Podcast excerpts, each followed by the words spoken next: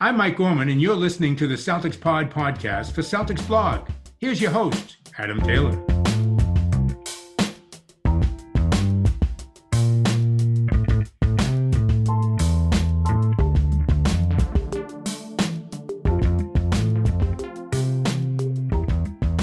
What's going on, everybody? Happy Monday. Sorry the show's a little bit late, but you know, these things happen. What can I say? As usual, on a Monday, I'm joined by my homie, my compadre, my co host in crime, Mr. Greg Manakis. What's going on, Greg? What's going on, brother? Yeah, I had to bring a new hat to the table today, man. I mean, I feel like I've been wearing the same hat every every pod for the past like two months, but this is actually the same um same, same clothing line, right? Same brand, yeah, United Clothing. So it's just different hat, but just happy to be here, man. Happy to talk Celtics with you, even though we had a tough loss to the Mavs. It was a good day overall in Celtics Nation. So we could say you're a man of many hats. Jonathan Tjarks actually called me that when he came on our pod. It was really nice. He was uh, I was explaining to him that I do this pod, I do you know the six one seven Green with Envy, and then I, I'm in a band, I'm a teacher, and I do all these things. And that's what he said at the end of the pod. He was like, "You wear a lot of hats, man. That's really cool." I was like, "Yeah, I do." Just not all at the same time. Can't do that, man. That, that's just a bad idea, right? Yeah, you got to take one hat off, put one hat on, and then you're good. Yeah, I've tried wearing two hats at once just as like a fashion statement, and I just look stupid. So, oh yeah, we all did that like in the late '90s, you know. Yeah, one face in front, one face in back, and then you had like a white sock and then a black sock, and then you'd have like a light sleeve top, and then oh man, I used oh, to. Oh, I, I, you know, I I had the Allen Iverson armbands. did you? I used to have. Do you remember the spinning belt buckles? Of course. I used to have the uh, the Iverson spinning belt buckle or oyster. I don't know who I thought I was, man. Honestly, some you look back and you're like, man, what? Who did I think I was? Walking around with some fake bling on my belt buckle, like I'm important. I don't know what anybody was doing fashion wise at that point. Early 2000s, late 90s, that wasn't fashion. That was just whatever you could find in the closet that semi matched, you wore as an ensemble. Uh, you mentioned tough loss to the Mavs. We're definitely going to hit on that. I want to talk a little bit about Grant Williams' slump. Uh, mm. I feel like that's important. I don't feel like it's something that we need to be worried about at all, but it definitely needs addressing. Same with Jaylen. I think you know if you take away those two big dunks off Jaylen, I want to hit on what we what we have and haven't seen from him in the last few weeks. Uh, but before we get into it, I mean, I'm going to be quite honest. I'll hold my hands up. I have not gotten around to watching the KG retirement yet. It's on demand. I'm going to watch it today. Um, yesterday I was just if, if anyone follows me on Twitter, I've been working on a, an assignment for university and it has been whooping my butt real, real bad. And it was kind of like watch the game and then straight back to to trying to get this degree finished off. So you watched it though. You said you had a few takeaways. I definitely want to hear these takeaways, and then we can uh, touch on a little bit of Ray Allen because I know there was a talking point there too. So l- let me know like what you've seen so far. Have you seen clips of it? Have you just Yeah, I mean, I've tried to avoid it as much as possible because I don't want to go in and just be kind of like I've seen 80% of it and mm-hmm. non-contextualized. So I've avoided the majority of it to be honest. The uh the only clip I've seen is where he's sitting down with Scal and he's like, I didn't know y'all mess with me like that. You guys really mess with me. Mm-hmm. But there's no context surrounding that, right? Like I don't know yeah. what led up to that conversation or what led off of it. Uh, and that's what made me decide, hey, I'm not I'm not consuming this until I watch the whole thing. For sure. Yeah, and I like how you edited yourself because that's not what he said. Um, so it was, it was really funny, man. He dropped a lot of f bombs as KG does, but they just they just let it happen. You know, on the broadcast, there were probably like five or six of them. Um, I wonder if they got special permission or if they're going to have to pay fines. And the Celtics were like, you know, we want KG unfiltered, just go for it. But yeah, I mean, he was he was cussing the whole time in in typical KG fashion, which was really cool. I think that like seeing KG appreciate the love that Celtics Nation was giving him and that the organization was giving him um, meant a lot to to me as a as a fan, right? Because you want your athletes to be that invested in the franchise and be that invested in the team and the city. And it seems like more and more uh, athletes are kind of getting away from that, right? As as we get into the player empowerment era and people just like jumping from team to team. But he really, really appreciated what the Celtics did for him, and you could see it, like the way that he was. You know, just as he was watching his number go up to the rafters, there were a couple times where it looked like he was about to break down in tears. Uh, he had his two kids with him, which was really cool. Ha- having them share that moment, and then the Ray Allen thing was obviously huge. But KG was just, I mean, he just showed himself to be the the epitome of what a teammate should be throughout that ceremony and that's what a lot of people talked about is just how great of a teammate he was and he is like at the very beginning of the ceremony not to spoil too much for you Adam but Scal is so nervous like as as he walks out there you can tell that Scal is not comfortable at all being the person interviewing KG and KG right from the jump is just like, you nervous, dog? Like, and Scal's like, yeah, I'm nervous. Are you kidding me? I'm super nervous. He's like, oh, you know, you're good. You've been killing it. And he like spends the first 30 seconds like giving Scal props about what he's doing on the broadcast. And he's like, it's just me and you up here chilling, man. It's just me and you up here vibing. And then Scal calmed down and they had a great conversation. But the fact that in that moment, when the the whole night is about him and he was able to just recognize like Scal was nervous in that moment and how he could lead him into to be the best interviewer that he could be in that moment was great. It was great. It was so cool to see. But that's exactly who KG is and was though, right? Like he's the guy that you know, he kind of grabs you by the scruff of the neck and then brings you along forcefully. But at the same time, he does it in a way where you're like, yo, KG's got my back. Mm-hmm. You know, there's some guy, there's some forms of leadership out there where you, you really do feel like someone's at your back forcing you forward and it's kind of against your will. KG is kind of like, yo, I'm going to drag you with me, but by the time we get to where we want to go, you're going to be happy I did so.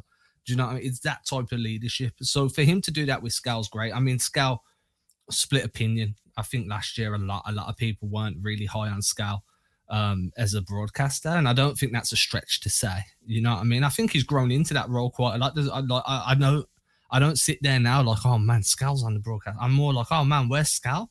Mm-hmm. You know what I mean? Because it, like I kind of value listening to a guy that okay, he was never a top player in the league. He spent more of his time as a meme than he did as a baller, but at the same time, he was one of the best 450 players in the world. You know what I mean? That you're you're closest, I'm closer to LeBron than you are to me. That little saying there was so true.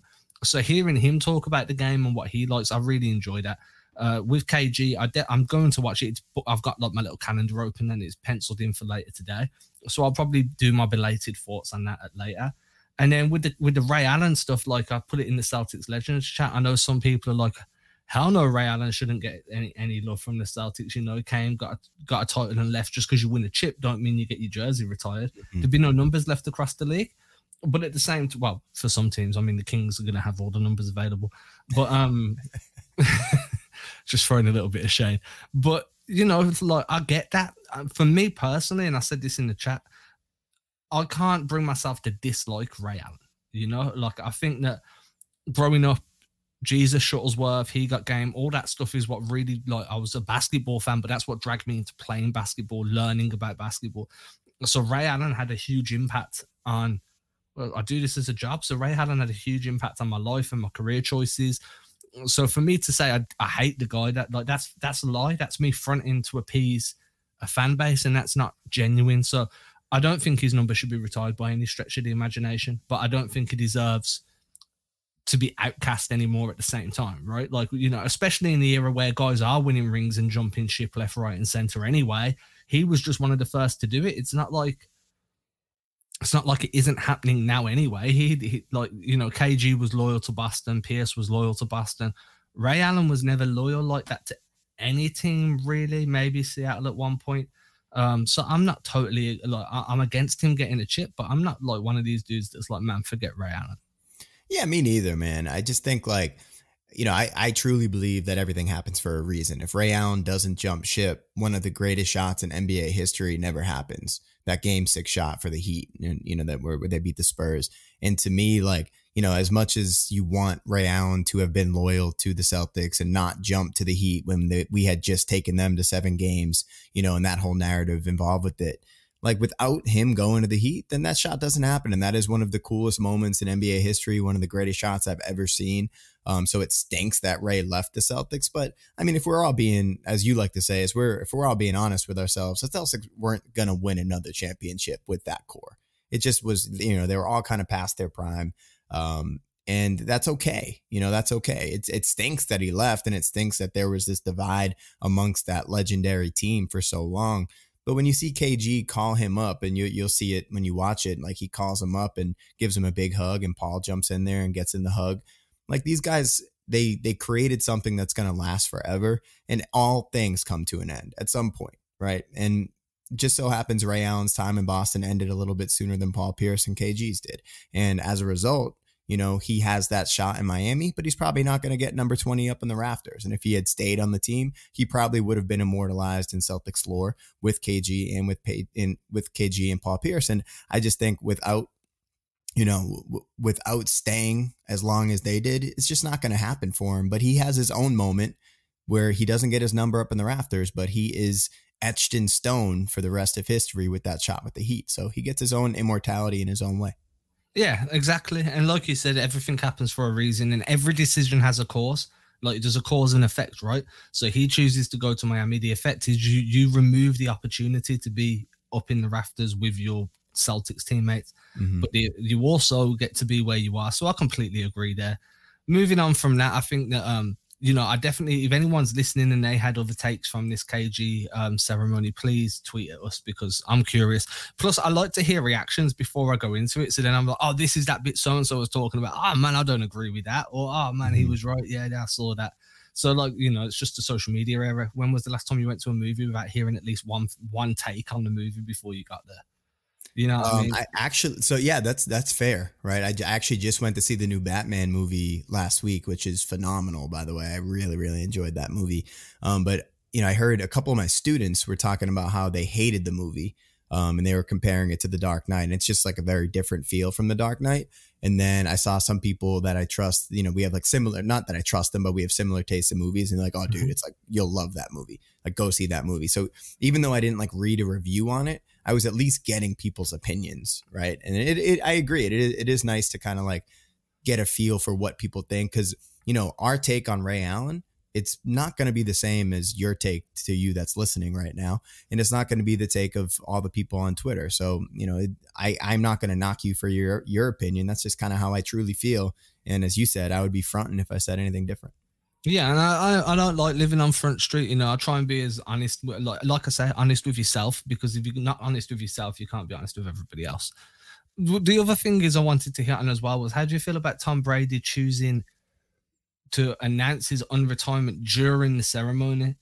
Like, do you yeah. think that was just bad timing? Do you think he even knew it was happening? Like, yeah, that was that would that was really bad timing. Um, I I would imagine he just didn't know it was happening. You would hope, you know, you want Tom Brady to be so plugged into Boston and still care about everything happening in Boston to the point that he would recognize that. And you would think that maybe like his team of advisors would know that, right? And they'd be like, "Hey yeah. Tom, like maybe just wait a couple hours, like let KG have his moment."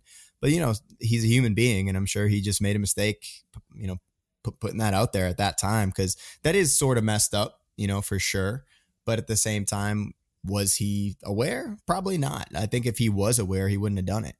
Yeah, I mean, sports stars generally live in their own bubble anyway, right? So yeah. unless somebody's like, "Hey, this is going on for KG in Boston," everyone in Boston's going to care about what you're about to say, whether or not it's with the Patriots.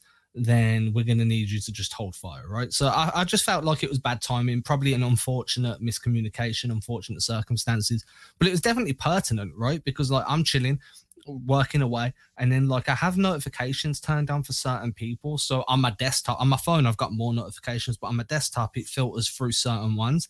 So like i'm working away and then it's like tom brady on retires and i've checked the clock. And i'm like yo kg is just starting man. That's harsh.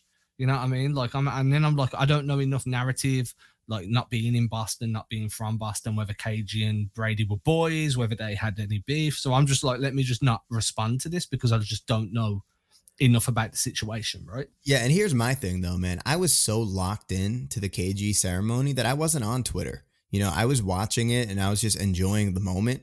So like if you you know, that's kind of like on you people out there that are on Twitter during the ceremony that are like checking Twitter and not just like being present in the moment watching KG. I just like didn't have my phone on me so that when I after the ceremony when I started getting ready for our pod, um I I took a look and I was just like, "Oh, shoot, Tom's back." You know, but like in the moment, it didn't mess up the ceremony for me because I was just so invested in watching the ceremony. Like at one point, my girlfriend came out. She she was like, it, eh, you know, she's a cleaning or something, and she came out into uh, into the living room and she was watching TikToks like out loud as the ceremony was going on. I got so like in inside, I was just like, wait, what's happening? Like I'm I'm so locked into this ceremony. I was like, babe, can you please uh not play videos right now? And she's like, oh, my bad. And then she came over and sat down and she's like, oh, that's not what I expected Kevin Garnett to look like. And I was just like, right, right now, I just, I just need this moment for myself. Thank you. Like, let me just. we we can discuss appearances and all that stuff in about fifteen minutes, yeah. but right now, just right now, I'm like teetering on the the verge of tears right now. So yeah, just leave me be, please, please.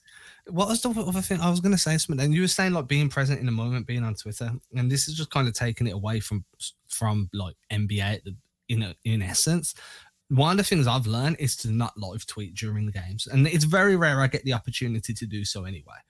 But for the last few weeks, I've been quite spoilt because there's been early games pretty much every weekend for like what the last month.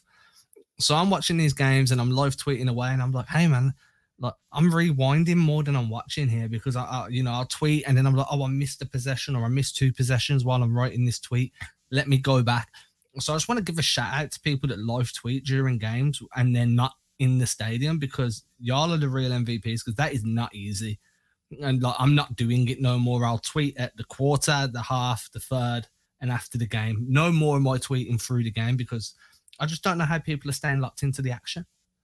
Yeah, it's especially hard. especially tweeting like during the action, not just like yeah. This one I'm saying. Yeah, like I can I can send out a tweet like at halftime or something like that. But I tried to do the live tweet thing just to like, you know, increase our presence on Twitter last year. And at some point, Will just ended up taking over our Twitter account because I was just like, dude, this is too much for me. I can't do it. So I, I most of my tweets come from my personal account now. And um, I, I don't really tweet that much about the game during the game, man. I just I just like watching the game and appreciating what's happening. And then I'll check in at, at you know in between quarters and at halftime and stuff. But you know there there are people that have that skill set, and that is just not mine. Yeah, it's not for me, man. From now on, I'm just gonna like I'm so used to tweeting about stuff after it happens anyway, just because mm-hmm. of the way everything's laid out for me. That I won't be tweeting during like as actions happening in games anymore because it's just too much. And I, like I said, the people that do it, they need some praise because that is not an easy thing to do. I think that gives us a good segue, though. Well, a good break where we can go into the actual game itself. So it was a tough game.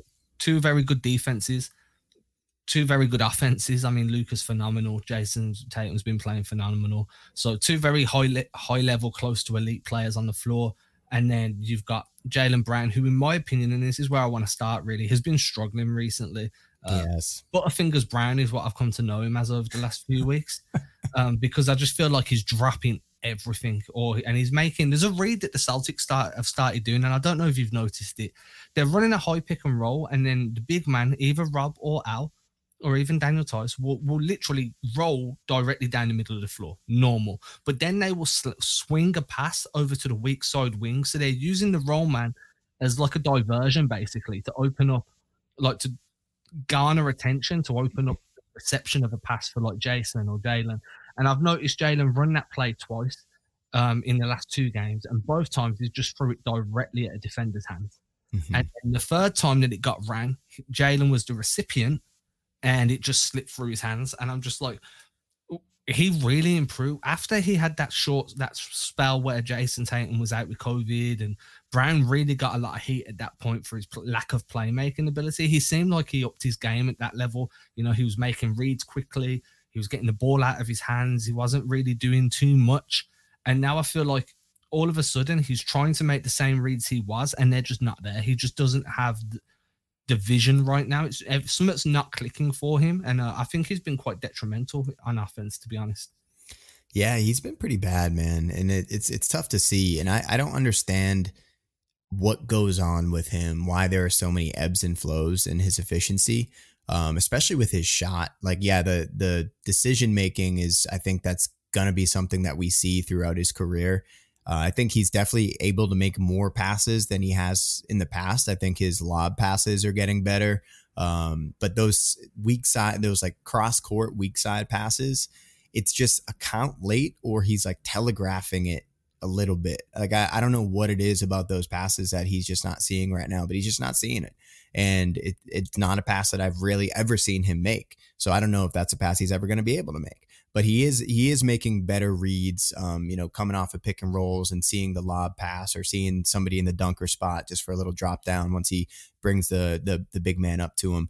Um, so I, I I do think JB's improved on some level, but for me the biggest thing is like the shot, which I thought at one point was about as sure thing as as you could get, either in the mid range or catch and shoot on an open three. And I don't have the numbers in front of me right now, but just eye test wise, I just don't have the confidence that a Jaylen Brown three pointer is going in, especially three corner threes, where two years ago I would have said, if there's anybody on the team I want shooting a corner three, it's Jaylen Brown.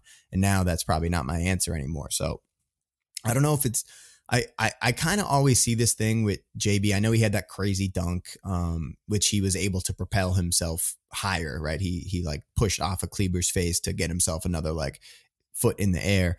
But like to me, it's his legs. Sometimes I think JB's legs just look tired or he doesn't have as much bounce. He kind of drags his feet as he's running. I know I'm kind of getting off your original point, but that like that that's kind of what I see as the the issue with JB is like he looks like he has very tired legs and he just looks like a tired basketball player right now. So I've just pulled up his last 10 games uh, on basketball reference. He's shooting 32.8% from free. 47.5% from the field overall, 67% from the free throw line. That's the concerning point, yeah. right? Um, then he's got, where are we? 2.3 turnovers a game, four assists, four rebounds, 20 points.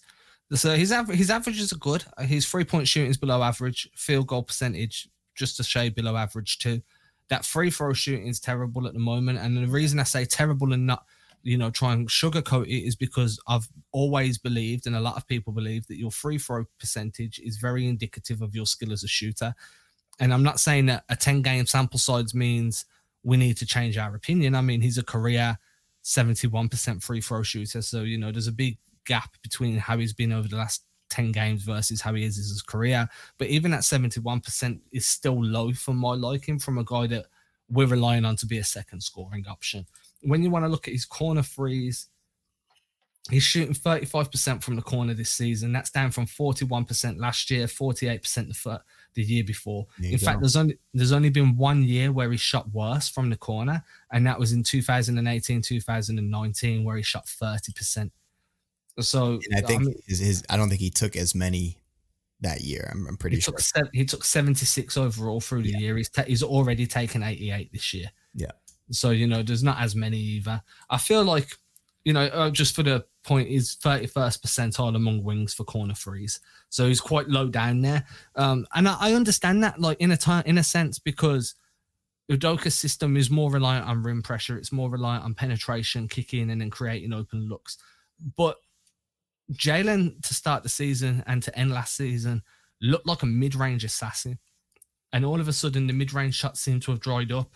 He's settling more for. I feel like he's forcing his drives a lot. Like those donks were dope. Don't get me wrong. I love the. I love guys that get up there and jam it down, and the energy injects into the team.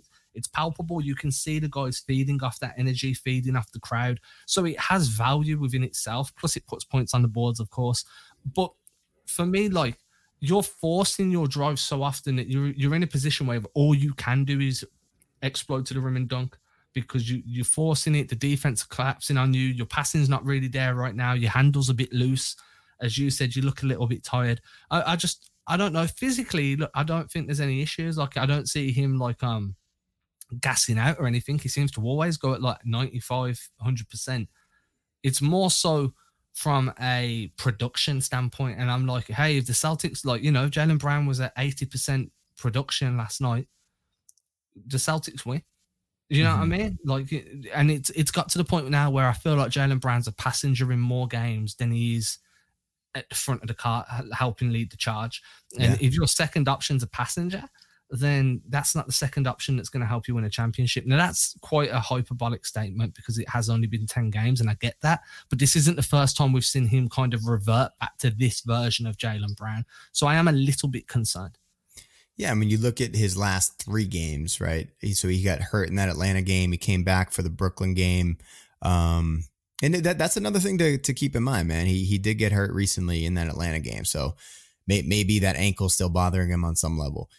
Against Dallas, he had three turnovers, six for 16 from the field. Against Detroit, he had three turnovers, eight for 22 from the field. And against Charlotte, he had four turnovers and he was six for 16 from the field. So, like the recency of the last three games, especially, it's looked pretty bad. Um, you know, 14 points against Dallas, 22 against Detroit, 15 against Charlotte. So these last three games, I know you you gave the 10, 10 game sample size, but the last three, I think, especially have not been pretty for him. And you know, you you mentioned something that I, I this is kind of more of a, like a big picture thing and how fatigue affects people, but like for some people, I think fatigue manifests as as physical fatigue, right? You can see them where they're like maybe they they don't have as much lift on their shot, or you know they're they just like look tired. And for JB, I don't know that I ever really see him look too tired, maybe it's decision making for him. Maybe when he's fatigued, um, that that's when his decision making kind of plummets. Is that that's how, that's how it manifests? Is he's not seeing the court as well, or he just like decides to make a a pass that's a count late instead of a count early. Um, but yeah, that that that's kind of just like a big picture question I have for you. Is just you know with fatigue, do you think JB's fatigue is is manifesting in a physical way or a mental way? I think it's a little bit of both, right? Like for me, like my outlook on this is Jaylen Brown is an exceptionally talented basketball player. He's unequivocally the second best player on this team. I think Jayson Tatum's took another leap this year that mm-hmm. cemented him as the number one guy there.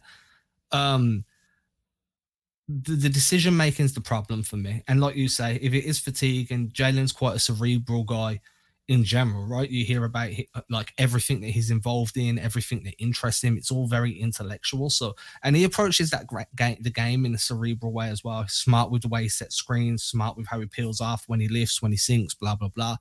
So maybe that is part of the problem. Maybe he's mentally fatigued, and this and the physical injury kind of took him away for a game or so, and he's came back, and it just wasn't long enough away to help him hit that reset button do you know what I mean? That mental reset button.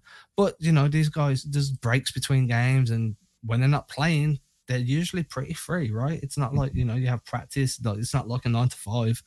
When we're looking at the last three games, because you brought it up, seventeen point four percent from 3 mm-hmm. Like that's not good at all. That's on seven point seven attempts per game. Yeah, like seventeen point four percent. Now, don't get me wrong I'm not going to beat on him, like beat that drum too hard because when Tatum was struggling from three, everybody gave him a wide berth. We knew the shot would come back round. And I feel just as confident in saying that about Jaylen as what I do about saying that as Jayson.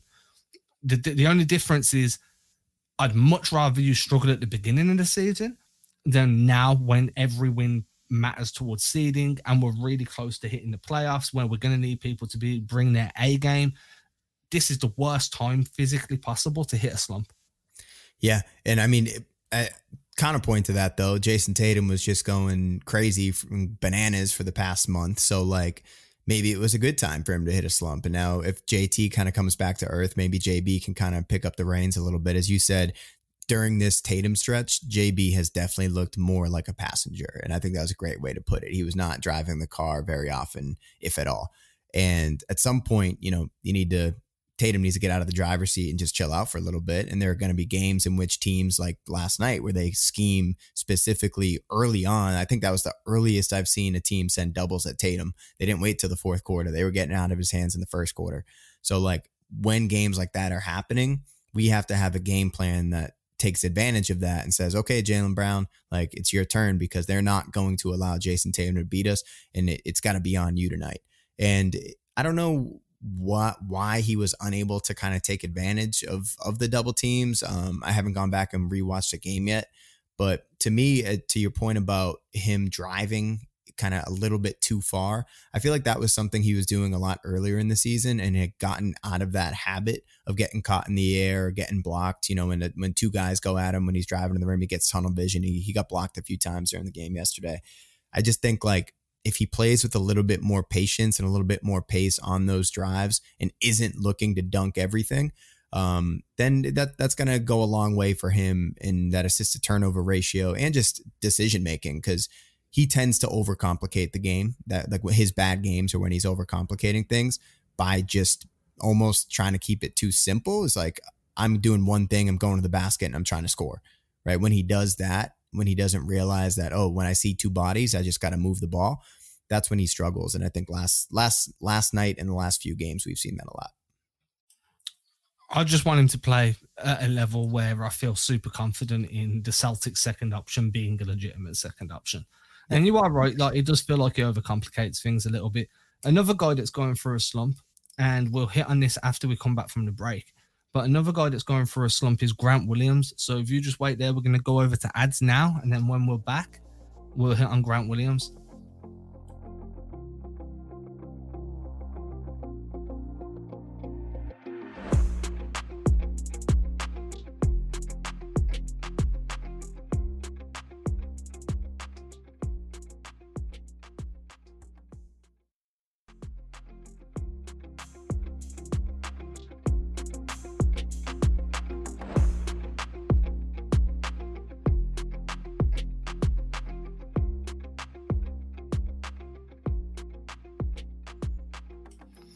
And we're back. I hope everybody enjoyed those lovely advertisements.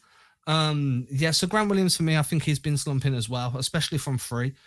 Not as bad, and I'm not as like, I'm more concerned about Jaylen than I am about Grant. For Grant, my biggest concern, and I said this when I was on with Will at the end of last week, was Grant needs to prove this shooting's real, right? Like if he wants a, a decent extension, then Grant needs to prove that his shot's legitimate.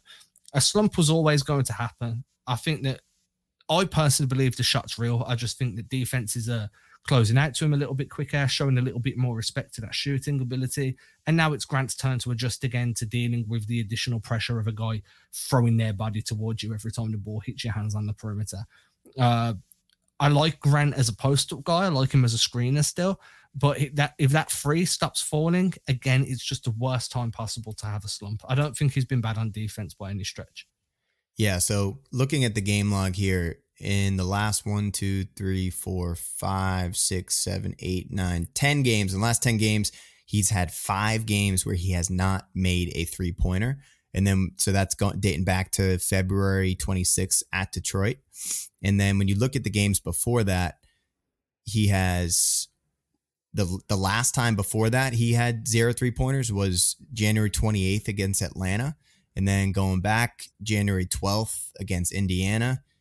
So he had a stretch where he was hitting, there were only two games in the whole month of January and pretty much all the way through February where he didn't hit a three pointer. So we were getting so used to seeing Grant knock down at least one three pointer. And then, as you said, he's going through a slump. So five games without a three pointer. And we've become so reliant on a Grant Williams corner three, seemingly even in big moments to carry us um, you know, when when we least expect a basket from Grant Williams, it's like, oh, three in a row, boom, the game's over. And we were starting to get that from him. So without those three pointers made, the Celtics don't have enough shooting on this roster for Grant Williams to have a prolonged slump, especially when it coincides with the Jaylen Brown slump. Yeah, and that's the concern, right? Two guys slumping at the same time that are both vital to the way the team are playing. That's a that's a big concern. And I feel like that was part of the reason why the Celtics failed to hit some of their looks yesterday. I think that's why it was so easy for Dallas to kind of just throw the kitchen sink at Tatum, double him, hard hedge on every pick and roll, and then just rely on Luka to do Luka things down the stretch because you didn't have to worry about Jaylen coming into this game. Like you worried about him at the beginning of the game when you realize, hey, he ain't got it. We haven't got to worry as much they went to Horford at the beginning. They got, you know, forced Horford into some mismatches with uh, Luka at the beginning, fed Horford in the post, let Horford get to work. They went away from that quite quickly. I feel like when, you know, was it the beginning of the second there was a shooting slump, and then just after the beginning of the fourth there was a shooting slump as well, if I remember. Both of those times I would have preferred to start feeding the post just to see the ball go through the net a few times, and then you, that rhythm's back. You've seen the ball drop, your confidence is back up. So yeah, I feel like this game was just a loss against a really good defense. It's not a, not a reason to panic at all, in my opinion. But at the same time, there were trends where I was kind of like, man, if you know this is working, why aren't you going back to it when things aren't? When everything else is falling apart, go back to what's been working for you in this game. Get the switch, feed the guy on the post. It's mm-hmm. not the mm-hmm. most prettiest of basketball, but it's going to put points on the board. It's going to reinvigorate your confidence. We can't always rely on the Jaylen Brown super dunk. It's yeah. just not. It's just not possible. It's interesting. So I follow uh, Dana Barros on Instagram. Do you follow Dana? I do follow Dana. Yeah. So, yeah. So he was posting some videos from from yesterday's game, and he had this really interesting clip that he posted because he was sitting there, big baby, and Big Baby was yelling at Grant Williams during the game. And Grant's just that. sitting there in the corner with his hands on his knees. For those of you that don't follow Dana, go follow him at Dana Barros 3. But Big Baby is screaming at Grant Williams. You're from the SEC, dog. You're from the SEC. You're playing like you're in the ACC. Go post up Luka. Go post up Luka. Stop playing like you're from the ACC.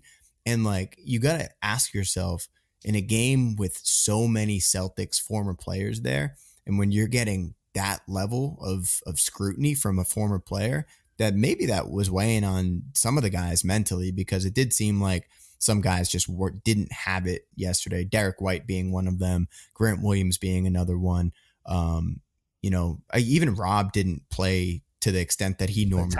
Yeah. Yeah. So like you have to wonder if, if the moment was just like a little too big for for some of the guys. Um, not that that's a bad thing, but that video of Big Baby yelling at Grant Williams stood out to me, you know, just as we're talking about Grant, because I agree when when we post up Luka and get two easy baskets early in the game, why didn't we go back to that? You know, we had one turnover, I think maybe like the fourth possession of the game where Luka fronted Horford in the post instead of playing behind him and got his hand on and got in a steal. And I don't think we tried to post up Luka the rest of the game. Yeah, it was just like, oh, okay, that worked for a moment. Let's move away from it. And I think one of the things for me is I always like to have a baseline offense, right? I like to be like, hey, if all else fails, we can go to this and we will get back on the board and we will break that slump early. And, you know, then we can go back to running our our transition offense, our our 21 offense, whatever you want to run, fine. But when it's not working, that post up was proven cash. So you have to go back to it. It's just the most logical. And I get it. Sometimes they, the way the defense is going to set up is going to make that difficult. They might have a guy um, helping who's kind of shaded in. So it's two guys challenging the pass. Well, then you don't go to the post up, do you? You run a bit of punch and get them in the high mid post and run, throw, like hit punch there and then let Grant back a guy down or spin off, drop step, whatever it may be. So I was a little bit like, oh man, you know, you've seen this work and you've moved away from it. I do agree as well. Like, you know, there is an opportunity there for this weight, this expectation, playing in front of guys that have all been to the top of the mountain. So, you know, one of the dudes has got his number in the rafters already. The next one's about to have it done. You've got vocal guys like Big Baby in, in, in the crowd shout, shouting and screaming at you. And I'm sure Grant wasn't the only one to hear something from him throughout the game. But at the same time, if that weighs on you, if a big moment like that, where so many people are there that have got such experience, if that's weighing on you, then you're not ready to be classed as contenders anyway. Because mm-hmm. guess what? The moments are going to keep getting bigger and bigger and bigger the deeper and deeper you get into that playoffs. So I get that it might have weighed on people, but that should be a learning experience. They need to learn from that and learn to compartmentalize what's being said, what's being expected, and what's going on on the floor. Because if you can't do that, the, the top you're not getting to the top of that mountain. You have to be able to compartmentalize shut everything out and just focus on what's happening on the floor.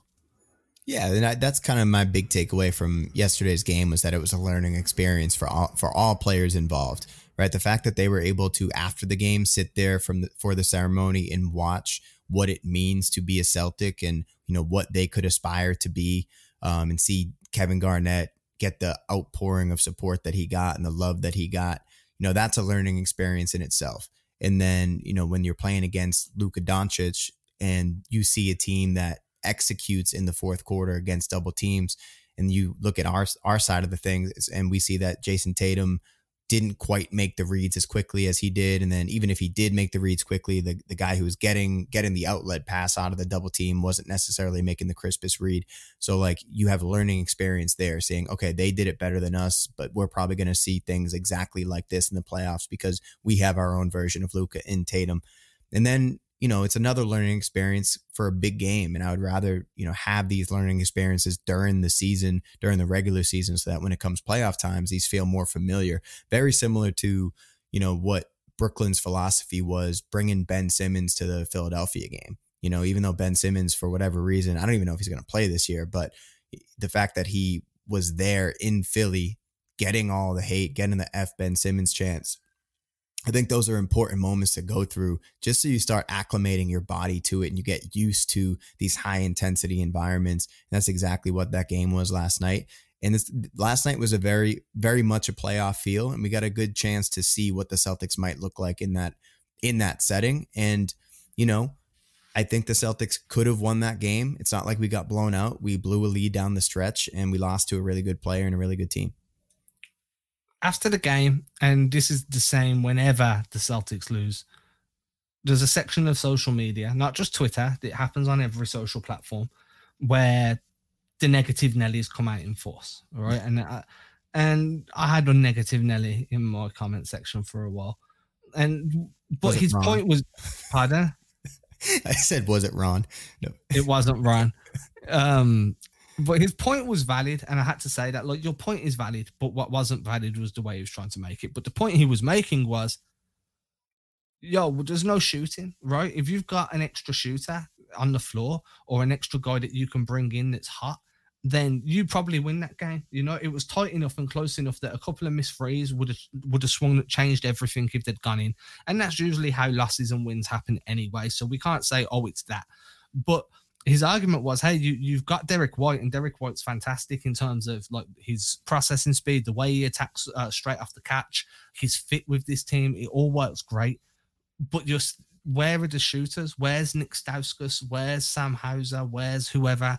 Uh, I was thinking about it because I, I, I kind of like I'm happy with the way this team is. I think Brad Stevens done a great job of rebuilding, and I think one loss should not mean that you start looking inwards. It's just ridiculous to think so. But there's definitely a, an argument there that hey, this team still lacks shooting, and until they add it, we can't consider them legitimate contenders. Because hey, Mhm. when Jaylen Brown has a bad game, or if two of your guys, two of your eight man rotation play bad, you lose because you've got no one that you can be like, right then, ninth man that you haven't played in a while. We know you can hit threes. Get on in there and do your job. You know, so I, I, I'm just wondering, like, do you subscribe to that? Do you think that they are just one legitimate shooter short of being a contending team? Possibly, but let, let me just back up a little bit. Did I did I actually see this? Were you going back and forth with Haralabah Voulgaris? No, I weren't going back and forth with Aralaga. I, I did quote tweet him, but I weren't Okay. going back and forth with him. Okay, I didn't know if the person you were referring to was Haralabah. I was like, oh shoot, we got some Haralabah love here. I, I like Haralabah; he's a cool guy. Uh, but yeah, I, I I do think that for this team to be a championship contender, we need to shoot better for sure. I don't know if like there's like a missing piece that we can add to this team in future seasons. I don't know if Nick, Nick Scout, Stauskas is that guy. Um, but I mean, I just think for this team to be a championship contender, they're they're gonna do it on the defensive end. You know, not all teams need to be perfect teams to win championships. That's just not the case. Um, and when you have a transcendent talent like Tatum, if he continues to move up that ladder and move into the upper echelon of players, you saw what happened. I mean, the the Milwaukee Bucks, man, last year. I know Giannis is a different animal, but they're not a perfect team. They're not a perfect roster by by any stretch of the imagination. When you look at their roster, like who are their who are their knockdown shooters that they like really really have on their roster? They don't have like a ton of guys that I'm like, ooh, if only we had him on our team, yeah. like he would be good, right? They just have really good players that play great defense and they have big shot makers. And then they have Giannis, right? And I think the the Celtics, maybe we are one even shot maker short of what the Bucks have. Cause I think Khris Middleton and Jaylen, I'd probably say they're roughly comparable players. Um, Jrue Holiday probably is a better big shot maker than Marcus Smart is, but I don't like love Jrue Holiday in a clutch situation. You know, it's just like a lot of guys that know how to play basketball and play basketball well together. And then, I mean, let's go around the league and look at all the teams that either have a perfect roster or don't have a perfect roster. Like, would you say any team out there outside of maybe the Phoenix Suns, when they're completely healthy, have a perfect roster? No, No. Right? There just aren't that many teams that that way, and the Celtics are going to have to learn to win with the pieces that they have, and they have an identity. And that's something that a lot of teams don't have is they don't have that identity and the Celtics do. So I feel good about this team he- heading into the playoffs. Yeah, like I, I would not be surprised if we're in a game seven and we lose game seven because we don't hit enough shots. But that's what happens sometimes, man. Sometimes you hit shots, sometimes you don't. In the game last night, Dorian Finney Smith, who is not a good three point shooter, hit like five threes. You know, Yeah. that happens. sun shines on a dog's bum some days. I mean, like I, I, I gen, I'm with you. I genuinely don't think that the one loss should cause us to start tearing this team down, I, No.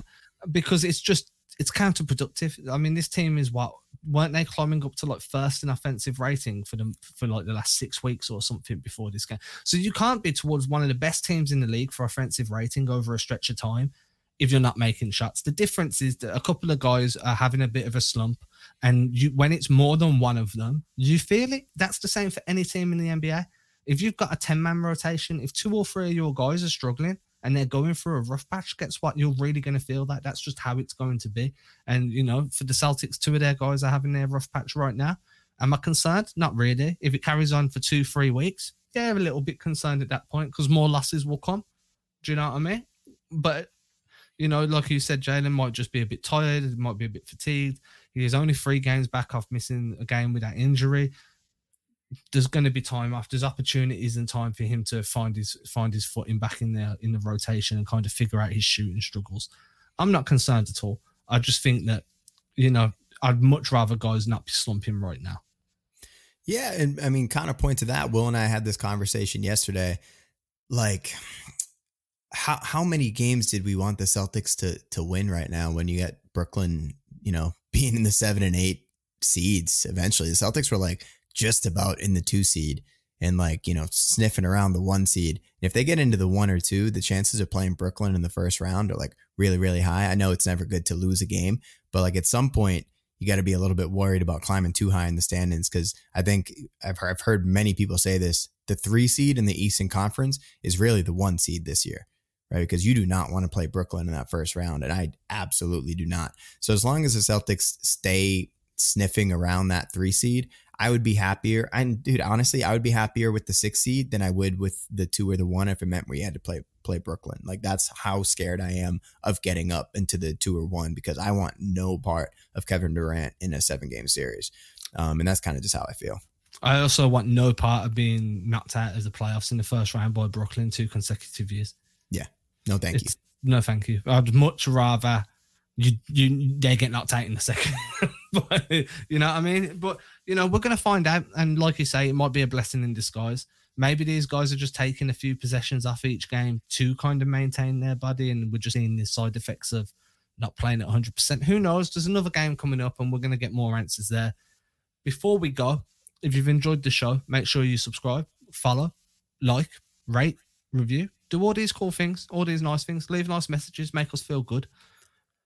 And if you're on a device that doesn't let you do so, or you've already done so, then there's still a way you can help us. And my boy Greg here is a master at marketing, so he's going to tell you exactly what you need to do. I think this is the second time in a row that I've referenced Big Baby in this segment.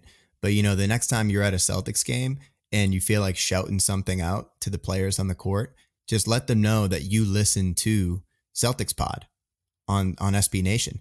Just yell at Grant Williams. Say, Grant, did you listen to Adam, Greg, and Will on the last pod? They were talking about how you're going to break out of your slump soon, baby. You're going to do it. Knock down this next three. You know, instead of heckling them, you know, give them some positive support. Let them know that we're talking about them and we're talking about them in a positive way because this team has been fun to watch 17 and 3 in the last 20 games. Super fun. And for all you out there that continue to show us support, thank you so much. Tell everybody about this podcast because we do it big here, baby we go big, go big or go home. Right, everybody, catch you again on Wednesday. Have a good start to the week and don't do anything we want to do. Deuces. Ain't disrespecting you haters. I ain't sweating your opinion. Y'all been testing my patience. Never did it for a check. I've been impressed with the famous. Just rather be creative than stressing my wages. Ageless. Every time I lay a verse down, one play at a time. Keep it moving like a first down. And at the end of the day, I can say that I made this. MJ never made it to the majors. Still, he chased greatness. Expected that he might fail. And I might too. I might never get to pop champagne. Celebrating with the crew. This ain't everything I am. It's something that I.